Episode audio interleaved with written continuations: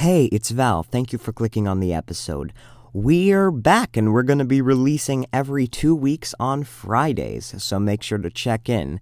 As much as we want to uphold our values of bringing you information about California, we were unable to get any interviews for this episode. But thank you for bearing with us, and I hope you enjoy.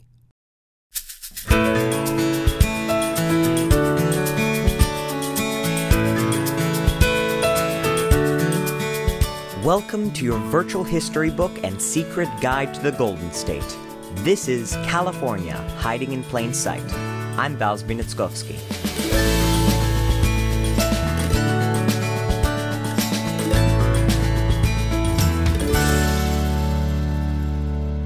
This is episode 2.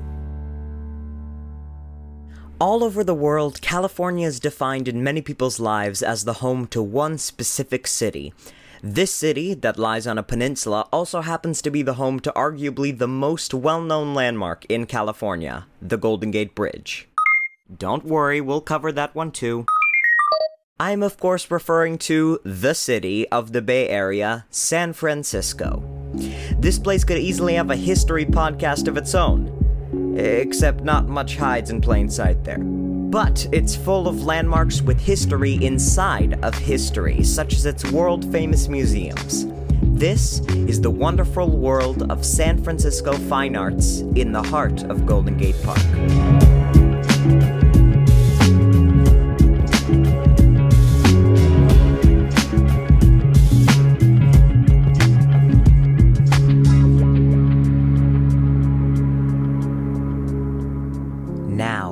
Picture a cloudy day where the soft fog covers the hills and the eucalyptus trees of Golden Gate Park in a gentle blanket. The park is a home to the pinnacle of fine arts in San Francisco, hosting the most visited art museum in SF, De Young. The park is also a neighbor to Lincoln Park, which hosts the Legion of Honor Museum. The organization Fine Arts Museums of San Francisco runs both museums, as the name suggests. After the ball, sung by Mr. George J. The year is 1883, and President Benjamin Harrison's term was slowly coming to a close. Prepping for the World's Columbian Exposition in Chicago, Harrison appointed a San Francisco local newspaperman by the name of Michael H. DeYoung as a commissioner to the fair. Inspired by what he experienced in Chicago, DeYoung thought to stimulate California's economy during its depression. With immediate support from the public, the mayor of San Francisco, the governor of California, and many investors committed to moving from Chicago to San Francisco just for this, DeYoung announced his California Midwinter International Exposition, specifically pointing out that thanks to California's weather, the fair could be held during the winter. Since this luxury was not available in Chicago, this non verbally invited residents of Chicago and numerous cities across the East Coast to come to the fair. Although the intention was to create more jobs and try to strengthen California's weak economy, the grand intention was to promote California as the land with endless opportunities.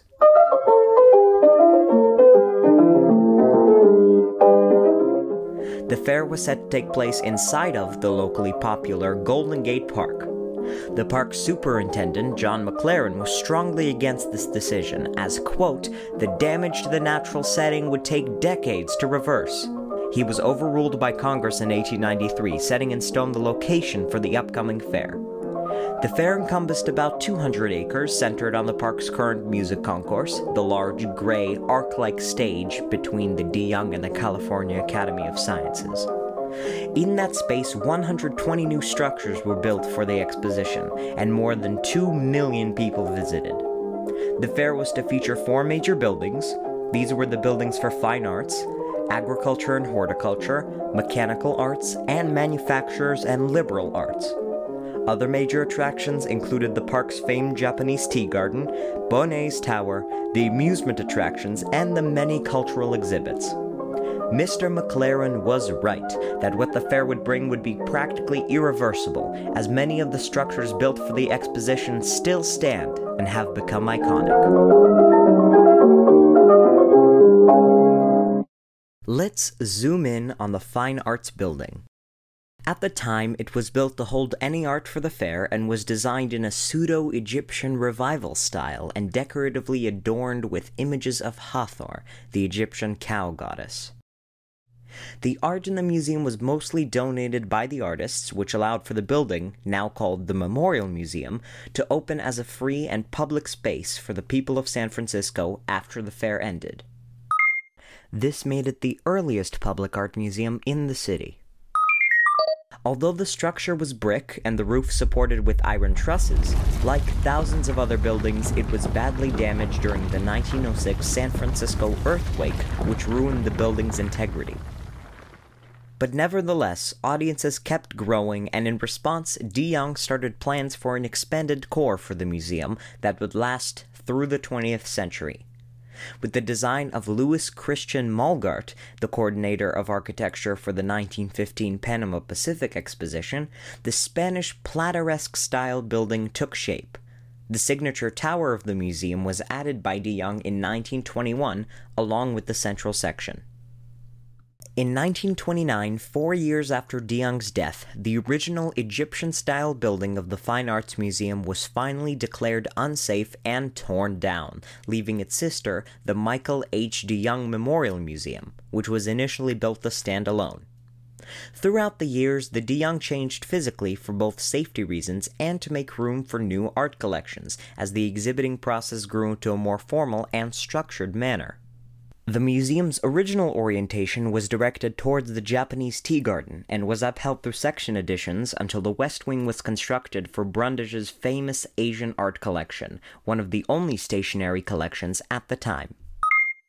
In 1994, city voters strongly supported the idea of renovating the former San Francisco Main Library into a new museum home for the Asian art. Architect Gae Aulenti, famous for transforming historic structures into museums, designed the Civic Center facility where the collection now resides. Golden Gate Park's bird eye view can reveal the careful mapping of De Young for the fair and how the structures can connect. Cursed by yet another earthquake in 1989, the museum's structural integrity was in jeopardy once again the Fine Arts Museum's board created a temporary brace for the structure until something permanent could be created. With public input, the board initiated a privately financed institution in De Young's name as a philanthropic gift to San Francisco. In 1999, after a lengthy architectural design dilemma, a Swiss firm was announced to have the winning reconstruction design, and with a successful multi million dollar fundraising campaign, construction began when the museum closed to the public on December 31st, 2000. A few of the older elements, including palm trees, sphinxes, and the Pool of Enchantment, were kept and reconstructed with the new museum. Now, those sphinxes can be found at the entrance, and the redesigned Pool of Enchantment on the original site of the Fine Arts Museum. On October 15, 2005, the modern De Young Museum was open to the public with a design that is more woven into the park, as well as lighting elements which enhance the art viewing experience. This museum is among the top 10 most visited art museums in the United States and by far number one in San Francisco. The museum just celebrated their 125th anniversary in the spring of 2020 as the museum evolves, grows, and finds more and more new ways to connect with its visitors through art, it upholds Michael de Young's vision for the museum for the quote, use, benefit, and enjoyment of people forever.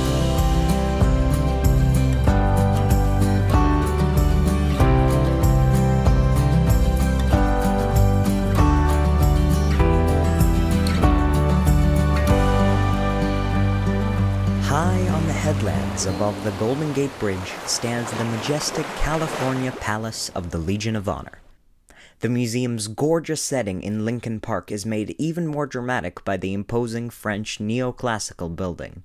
The year is 1915, and Alma de Bretteville Spreckels, a wealthy philanthropist from Bretteville neighborhood in San Francisco, similar to de Young, is inspired by an exposition only this was San Francisco's Panama Pacific International Exposition. The fair had everything. When you tired of the auto racing, you could always watch the camels run. That is, if you weren't chasing after the penny Toscar or gawking at the movie stars and celebrities. Arbuckle and Mabel Normand, for instance, or listening to John Philip Sousa lead the band in the Court of Universe. There were daredevils to amaze you. Some were in the water and others in the air. There was plenty of culture and history too, beautiful girls and beautiful animals. It was the most wonderful thing that ever happened to San Francisco. She had fallen in love with the French pavilion presented there. The pavilion was a replica of the, watch the French accent, Palais de la Légion d'honneur, or Palace of the Legion of Honor in Paris, a distinguished 18th century landmark. The palace was originally called Hôtel du Salm, or Salm Hotel, designed by architect Pierre Rousseau for the Prince of Salm-Kyrburg in 1782. The hotel hosted the German prince before his fortunes fell in the French Revolution, and Madame de Staël, a French political theorist. She witnessed Napoleon take over the hotel shortly after her establishing residence in 1804. Napoleon made the hotel the home of his newly established Légion d'honneur, the order he created as a reward for civil and military merit.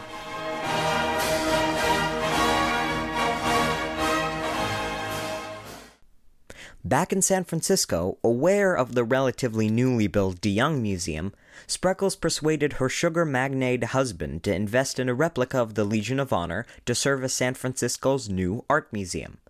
Once the fair closed and the French pavilion closed with it, the French government gave permission to Spreckels to construct a permanent replica. Due to World War I, construction only began in 1921. On a remote yet drop dead gorgeous location known as Land's End, the replica was finished in 1924. Touched by the tragic events of the war, donors wanted to make the museum a place to, quote, honor the dead while serving the living. This was even more of a persuading factor, which made San Francisco accept the building as an official museum of fine arts dedicated to the nearly 4,000 California men who lost their lives on the French battlefields. Architect George Applegarth was tasked with designing the three quarter scaled adaptation of the Parisian landmark, filled with the latest in museum construction technology, including the tall 21 inch thick hollow tile walls built with their natural heating and air filtration system. The structure held up strong until an assessment in 1980 showed that the building needed to be made seismically secure. Ironically, after the 1989 earthquake, a major renovation took place, adding to the structure's strength, restoring historical elements, underground expansions adding 35,000 square feet, and more to make the building's architectural technology up to date. Visitor services and program facilities also increased. Architects Barnes and Cavagnero, who were the heads of this giant operation, were careful not to ruin the environmental integrity and the historical facade of the site. The 42% increase in square footage allowed for six special exhibition galleries to be built under the Court of Honor. In a statement delivered to the Board of Park Commissioners in 1920, Adolf B. Spreckels, Alma Spreckels' husband, declared it was the purpose of, quote, my wife, and myself to contribute to the beautification of our native city, something not only beautiful in itself, but also something devoted to patriotic and useful ends, something which might be dedicated as a suitable memorial to our brave boys who gave their lives to their country in the Great War, and also lend itself as a home of art and historical treasures to promoting the education and culture of our citizens, and especially the rising and coming coming generations. We'll be right back after this break.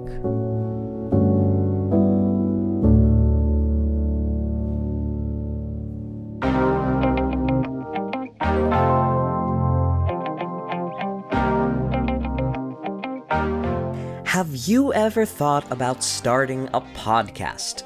Let me tell you, making that decision will change your life for the better. But starting a podcast from scratch can sometimes feel overwhelming. I know a lot about that. Luckily, I found Buzzsprout to make the podcast launching process incredibly easy. Not only is Buzzsprout super easy to work with, You can list your podcast, find sponsors, make a website, and so much more in just a few clicks. So now, all you need is a microphone, a quiet space, and Buzzsprout. It not only gets your show listed on every major podcast platform, but the team at Buzzsprout is extremely passionate about helping you succeed in the podcasting world. Following the link in the description of this episode lets Buzzsprout know that we sent you, gets you a $20 Amazon gift card if you sign up for a paid plan, and helps you support our show. So join over 100,000 podcasters, including us, on Buzzsprout to get your podcast up and running today. This episode is sponsored by Michael Radwin and Bo Bornman. Thank you for your generous support.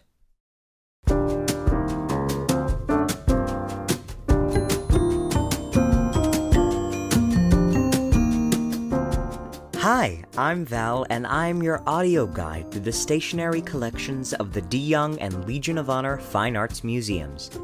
If you're willing to take your listening experience to the next level, open a browser, book, or anything on which you can find art. Looking at specific art, a general work of an artist, or a collection that I will be referring to will enhance your experience with this walkthrough. If you can't do so now, you can always come back and listen again. Welcome to the De Young Museum.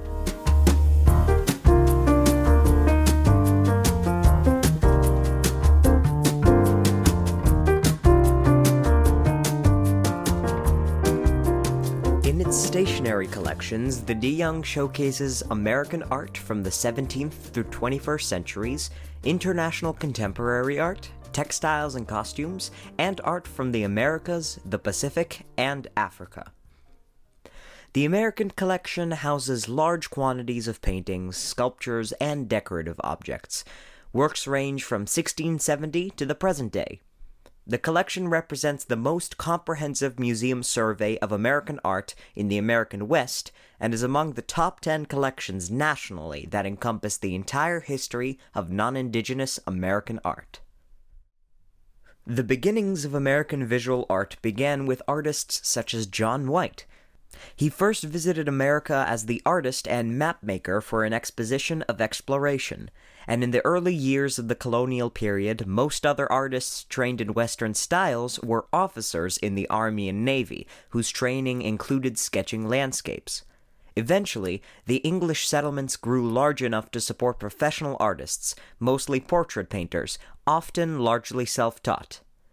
Artists such as White created important records of Native American life. Although this permanent collection is made up of nationwide art, pieces from the Gold Rush era in California are also on display. Important California collections with national significance include examples of Spanish colonial arts and crafts and the Bay Area figurative and assemblage art. The work of the Bay Area figurative movement arguably signifies the most significant and subtle challenge to the dominance of abstract expressionism in post Second World War North American art. Important among them is one of the most significant museum collections of work by Bay Area sculptor Ruth Asawa, who personally donated 15 of her famous wire bodies for a permanent installation at the De Young. What set her work apart from others making sculptures was the lightness and transparency of her work, as well as the sculpture's movement, since they were suspended from the ceiling. It was only much later in life that she realized that she had made the same forms as a young child on her parents' farm. Sitting on the back of a horse drawn leveler, which scraped the soil so that irrigation water could reach the end of the rows, she dragged her toes in the fine soil as the horses walked to make the playful and complex outlines of her looped wire sculptures. Sculptures and decorative objects are integrated throughout the galleries to emphasize the context and sometimes message of the pieces on display. In 1978, the American art collection was transformed by the decision of John D. Rockefeller III and Blanchette Hooker Rockefeller, who donated their renowned collection of 110 paintings, 29 drawings, and two sculptures to the Fine Arts Museums of San Francisco, where they would be on display at the De Young. Their bequests are among the museum's most important gifts. Ma'am, would you please put down the camera? There is no photography in this gallery. Thank you. Alright, right through here is the international collection. In 1988, a direct commitment was made by the institution to start collecting international art in many different forms of media. Unlike the American collection, the International Contemporary Collection not only has painted art, but also houses installation and conceptual pieces, as well as video, photography, and time based creations.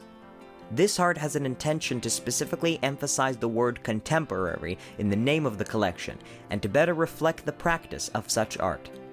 Recent contemporary acquisitions include Wall of Light Horizon by Sean Scully and signature sculptures by Jan Wang and Cornelia Parker.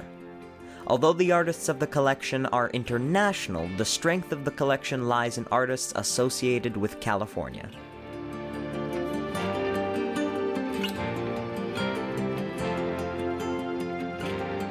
The textile and costume collection holds over 13,000 pieces of fabric and clothing, making it one of the largest and most comprehensive collections of its type.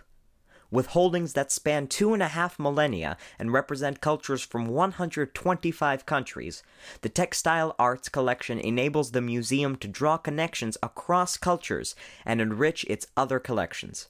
Y- young men, please do not touch the fabric. Thank you. Some of the most treasured items include Turkmen carpets, rare North Indian silks from the 12th to 15th century, European tapestries, and contemporary fiber art. The eerie beauty of some of these items lies in their age. More than any other stationary collection, the textile and costumes will connect you to the artist's culture, as the pieces radiate spirit of both people of ancient civilizations and those alive now. Songs such as Respect and All You Need Is Love were famous products of the Summer of Love. But in 2017, the De Young organized San Francisco Summer of Love fashion celebration decided to emphasize the clothing of the late 1960s. The exhibition attracted a record breaking 270,000 international visitors. Now, I wasn't at the exhibition, and I imagine this wasn't true, but I still always have hope that the gallery was playing Let the Sun Shine In while visitors explored the fashion. Ah, I can just imagine how entertaining that could have been. Ah, yes, here we are at the African collection. Something important to note is that this collection is presented thematically rather than geographically, emphasizing the aesthetic and expressive qualities of the art, although the 1,400 stellar examples come from all over the continent. The nucleus of the Oceanic collection was originally formed in the California Midwinter Fair. Highlights of the collection include a 10 foot house post, a group of brightly painted carvings used in Malangan ceremonials of New Ireland, a roll of feather money from Nindu Island of Santa Cruz, fans from Polynesia, a rare navigation figure from Micronesia, and a selection of powerful wood carvings from the Maori people of New Zealand. None of which are to be touched. I'm looking at you, sir. Yes, you. The art of the Americas collection are of national significance to art history, anthropology, and world history, and they have helped establish the De Young as a primary source for cultural research and study. The extensive collection of ancient American and Native American art from Mesoamerica, Central and South America, and the west coast of North America comprises nearly 2,000 works of art. Pieces from cultures indigenous to the American continents were a defining feature of the museum's charter collection and continue to be an area of significant growth. In preparation for the new De Young Museum building, a large re-evaluation took place to examine De Young's process of collection and exhibition. Fred Wilson, an internationally exhibited contemporary artist, created a series of new artistic installations, revisions, and interventions. He thought about everything from better contextualizing the art in the galleries to rewriting labels and even exploring the role of the display cases.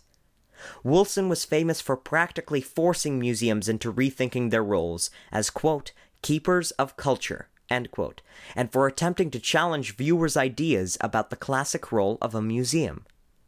His interventions were often surprising or even controversial, but they encouraged visitors to be more aware of cultural and historical facts coexisting with the art, something many museums do not exhibit.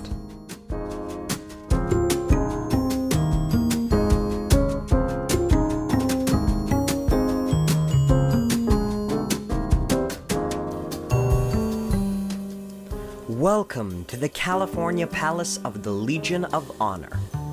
Unlike de Young's multicultural spectrum of art, the collections in Legion of Honor are much more centered on European art, something not highly emphasized or explored at de Young. The collection of art is representative of European artistic expression, a large portion of which is French. Its most distinguished collection is of sculptures by Auguste Rodin. Casts of some of his most famous works are on display, including one of The Thinker in the Court of Honor. Other artists in the collection include El Greco, Titian, Rubens, Rembrandt, Boucher, David, Tiepolo, Gainsborough, and many of the Impressionists and Post Impressionists. Degas, Renoir, Monet, Pissarro, Seurat, Cézanne, Van Gogh, and others. Legion of Honor is among the museums that house a Monet water lily, which were inspired by Monet's long standing preference for producing and exhibiting a series of paintings related by subject and perspective. The work and tone of the European art can be so surreal and complex that there are conflicting theories of intention and origin of some art. Rodin's The Thinker, originally based on Divine Comedy, an Italian narrative poem, is part of a doorway called the Gates of Hell. Some critics believe that it was originally intended to depict Dante, the poet who wrote Divine Comedy, at the gates of hell, pondering his great poem. Other critics reject that theory, pointing out that the figure is naked while Dante is fully clothed throughout his poem, and that the sculptor's physique does not correspond to Dante's effete figure. The sculpture is nude, as Rodin wanted a heroic figure in the tradition of Michelangelo to represent intellect as well as poetry. Yes, great job. You can do the thinker pose. Let's all take a moment and do the thinker pose just to, you know, get it out of our system.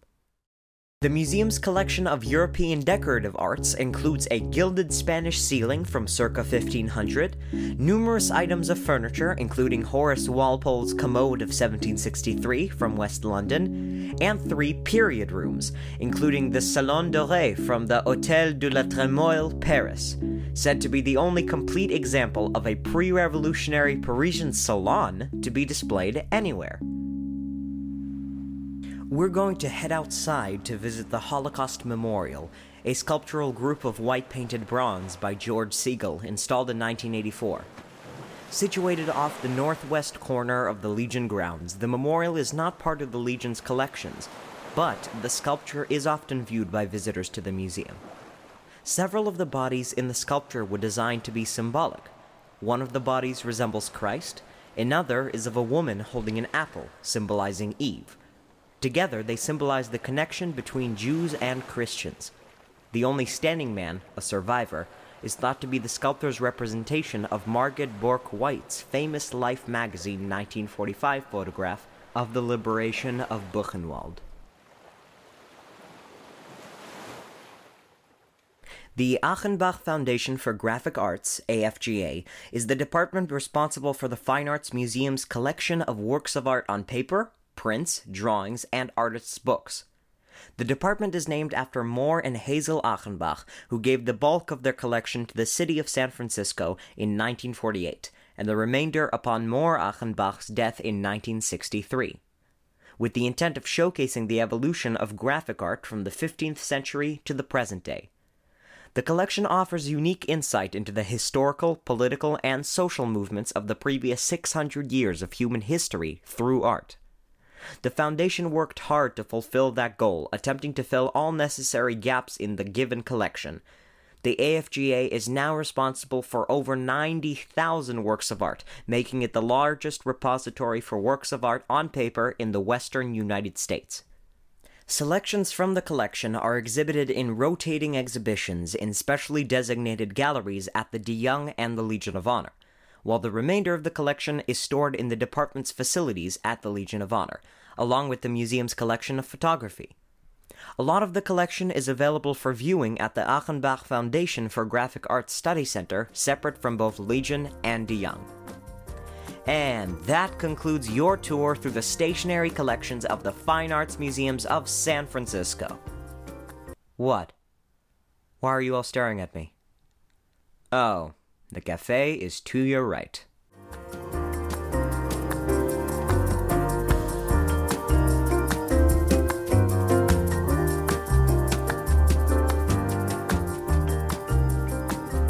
The museums that we are focusing on are just two out of the many art exhibitors in San Francisco, such as the Asian Art Museum or Museum of Modern Art.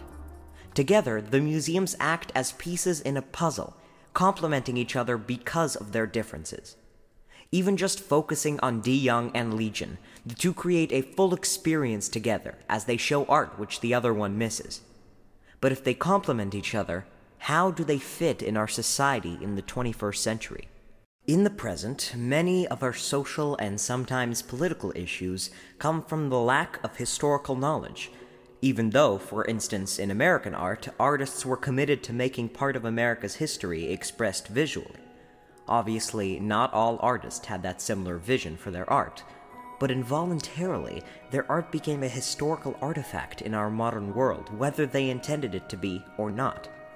So, the fine art presented in these museums is simply a teacher. Yes, the art is beautiful, emotional, and inspirational, but right now, it's here to give us valuable knowledge. And that knowledge will stick with us more because of how it makes us, the viewers, feel. The physical museums are the classrooms, if you will. These classrooms are already resources for so many organizations, and they are very accessible to us. So, in the 21st century, we can see that the future of these museums is almost solidified in our present. As our world gets more and more virtually composed, the real life fine art becomes an ever growing window into history. It stands as a sign of reality and creativity that can motivate us all to enjoy our natural, non electronic world. Of course, fine art is constantly added, and contemporary art plays a big role in the collection. But the creation of such art symbolizes the same message as the art from the 15th century, or even the 12th. It will make and teach history. Plus, contemporary art that uses technology only helps show the balance of virtual reality and the real world, emphasizing that with all the new technological advancements, we can still keep making art and keep building the history of our time for the future.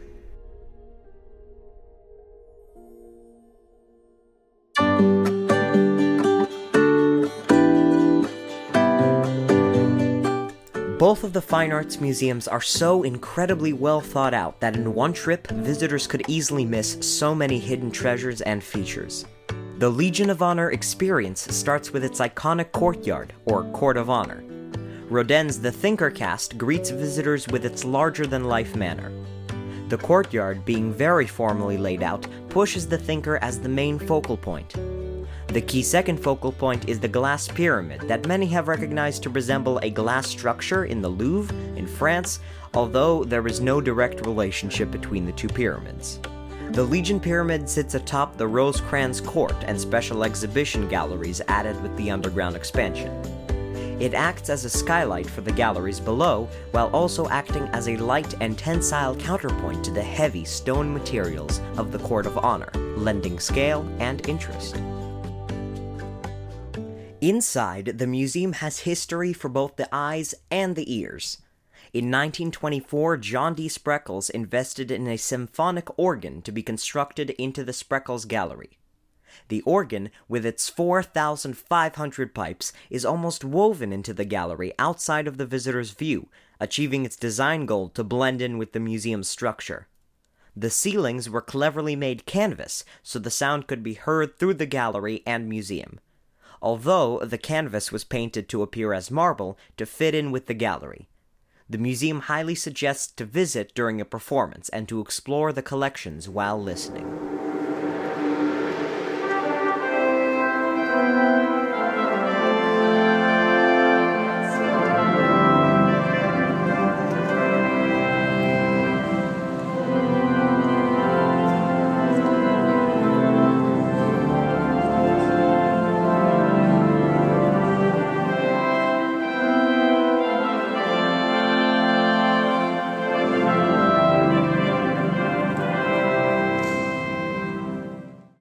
Legion of Honor has appeared in numerous films, the most interesting of which is Alfred Hitchcock's movie Vertigo in 1958.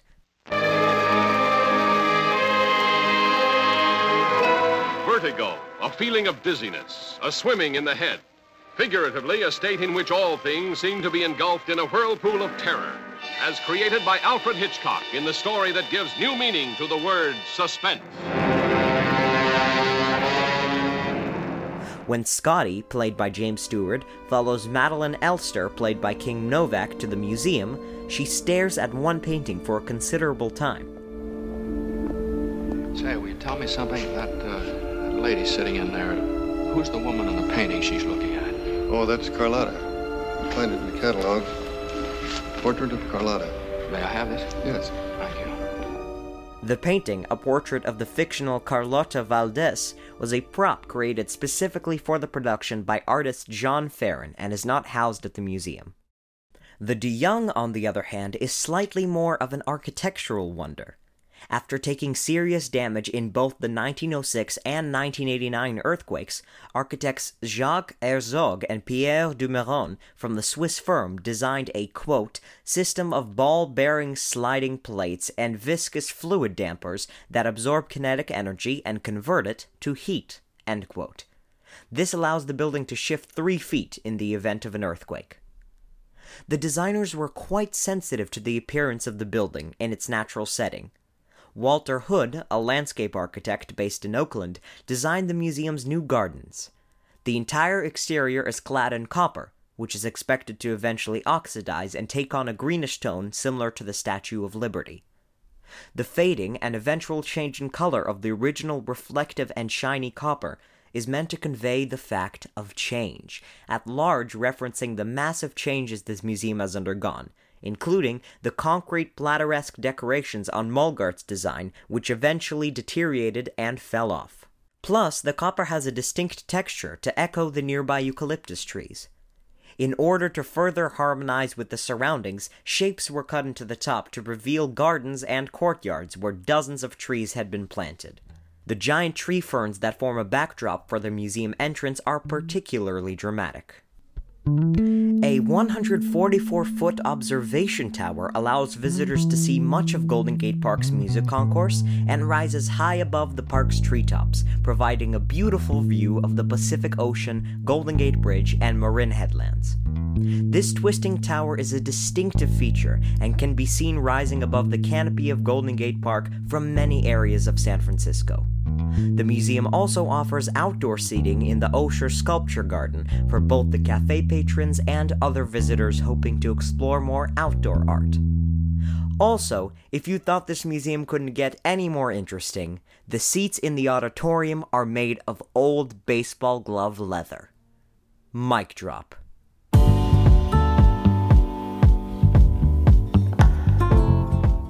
These two museums complement each other because of their differences and just add on to the rich history of the Fog City. The collections, magnificent locations, architectural brilliance, and so much more puts them at the top of the art museum lists of San Francisco and makes them a must see in California.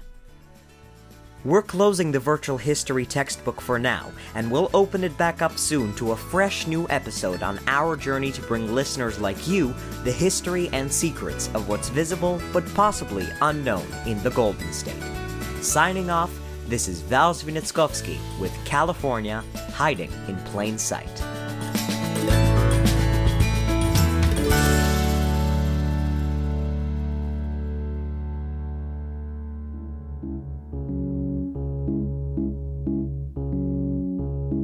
California Hiding in Plain Sight, Episode 2, was written and edited by Val Svinitskovsky, with material edited by Stas Svinitskovsky.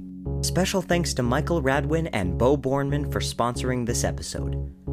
The theme and transition music used in this podcast is provided by Epidemic Sound. This podcast was distributed using Buzzsprout. Support this podcast on our Patreon page and get early access to episodes, personalized messages, and more. Support us at patreon.com forward slash California Hiding. You can visit our website for other ways to listen and more information at californiahiding.buzzsprout.com or visit tinyurl.com forward slash California Hiding.